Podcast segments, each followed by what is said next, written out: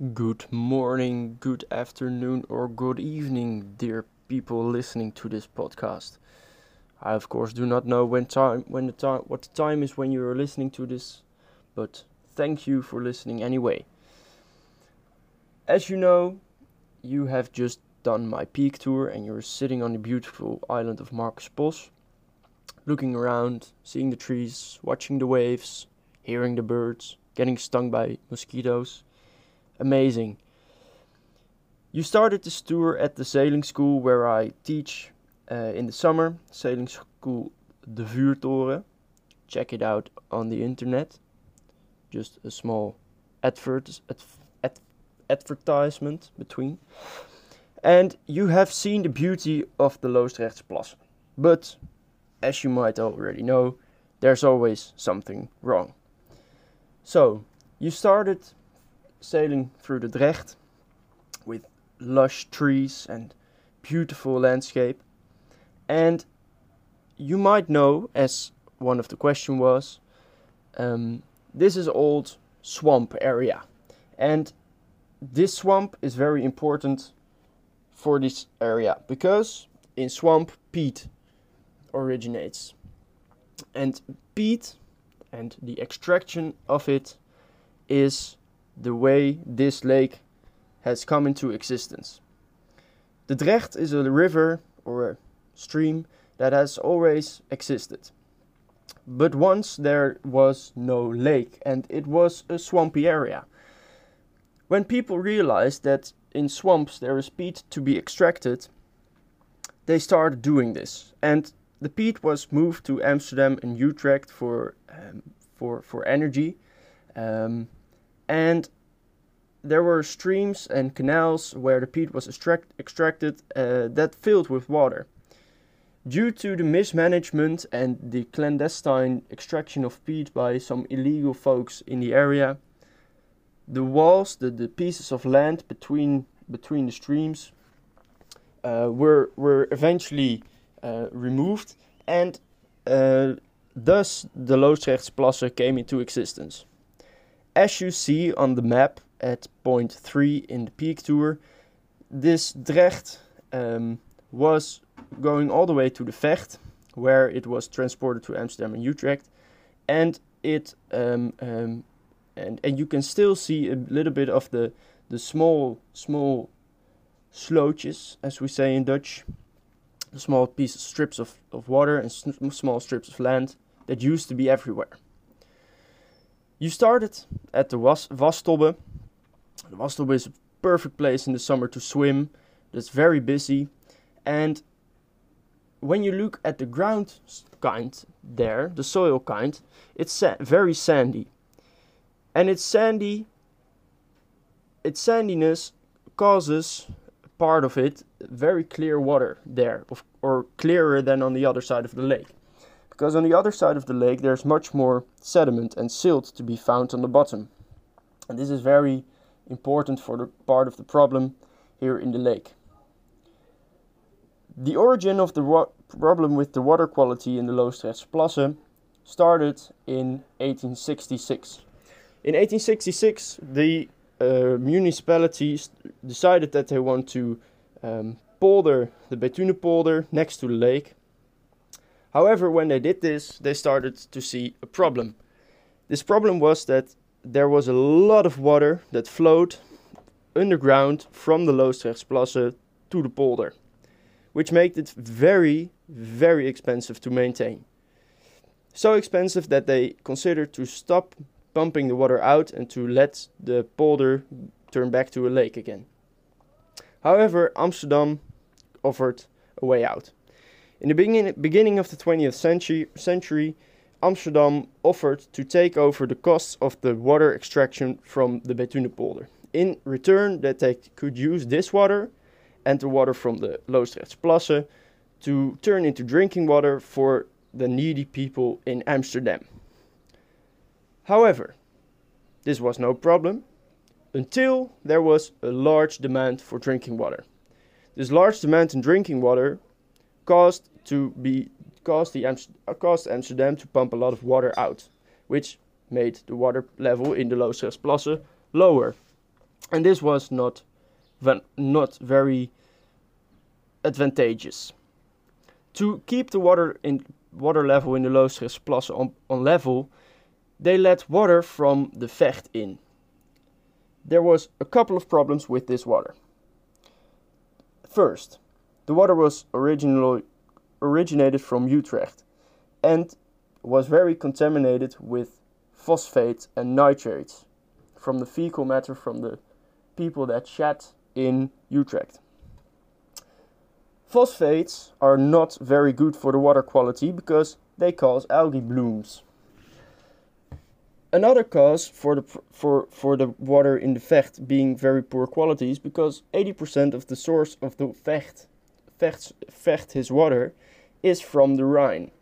And the qual water quality of the Rhine started declining in the in the 20th century.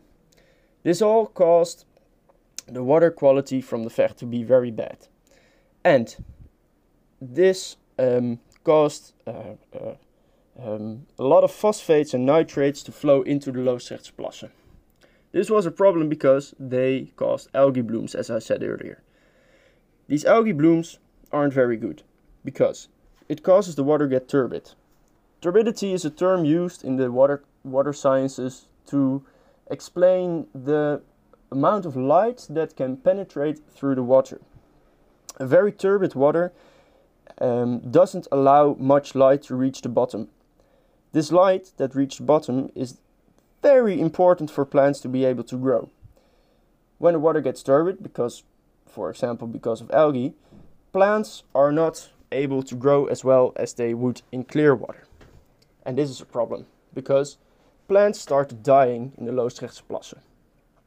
In the 1950s, when the when the circumstances were normal, um, you could always, or almost always, see all the way to the bottom of the lake, and there was plants growing on almost 90% of the surf of the bottom of the lake. So the quality was very well of the water. It turned very brown and green not long after that, and it hasn't been the same since.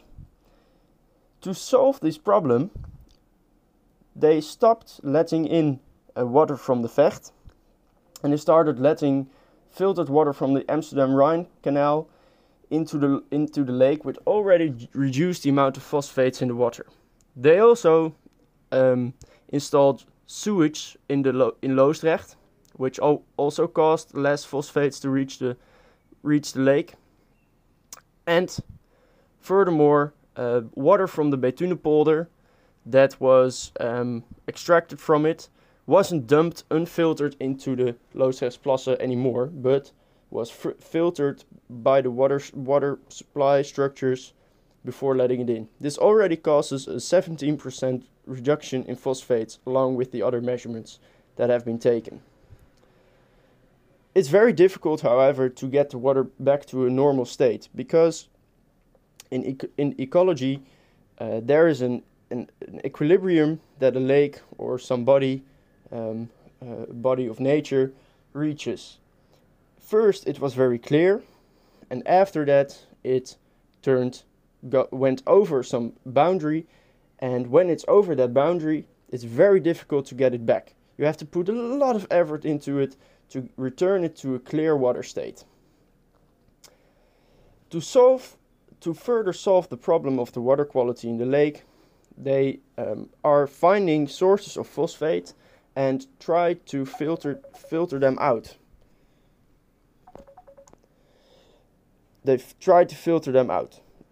Um, they the, the, the water board is trying to is, is experimenting with filters um, in the eastern part of the lake, where also phosphate comes from, um, and tries to filter them out be before it, it reaches the lake. In 2003, three, there was a, an investigation by the Wageningen University to find a solution for the um, sediment in the lake. As I said earlier, in the Wastobbe there's a sandy bottom, in the west of the lake there's lots of sediment in it. When you go to swim in the western part of the lake and you put your feet down, you notice that there's uh, there's a lot of blubber on the bottom. This blubber suspends into the water and it causes the water to get very turbid, as I explained earlier. They want to also reduce the capability of the water um, to resuspend uh, uh, sediment because when they achieve this, um, the water gets clearer and they might be able to grow plants back.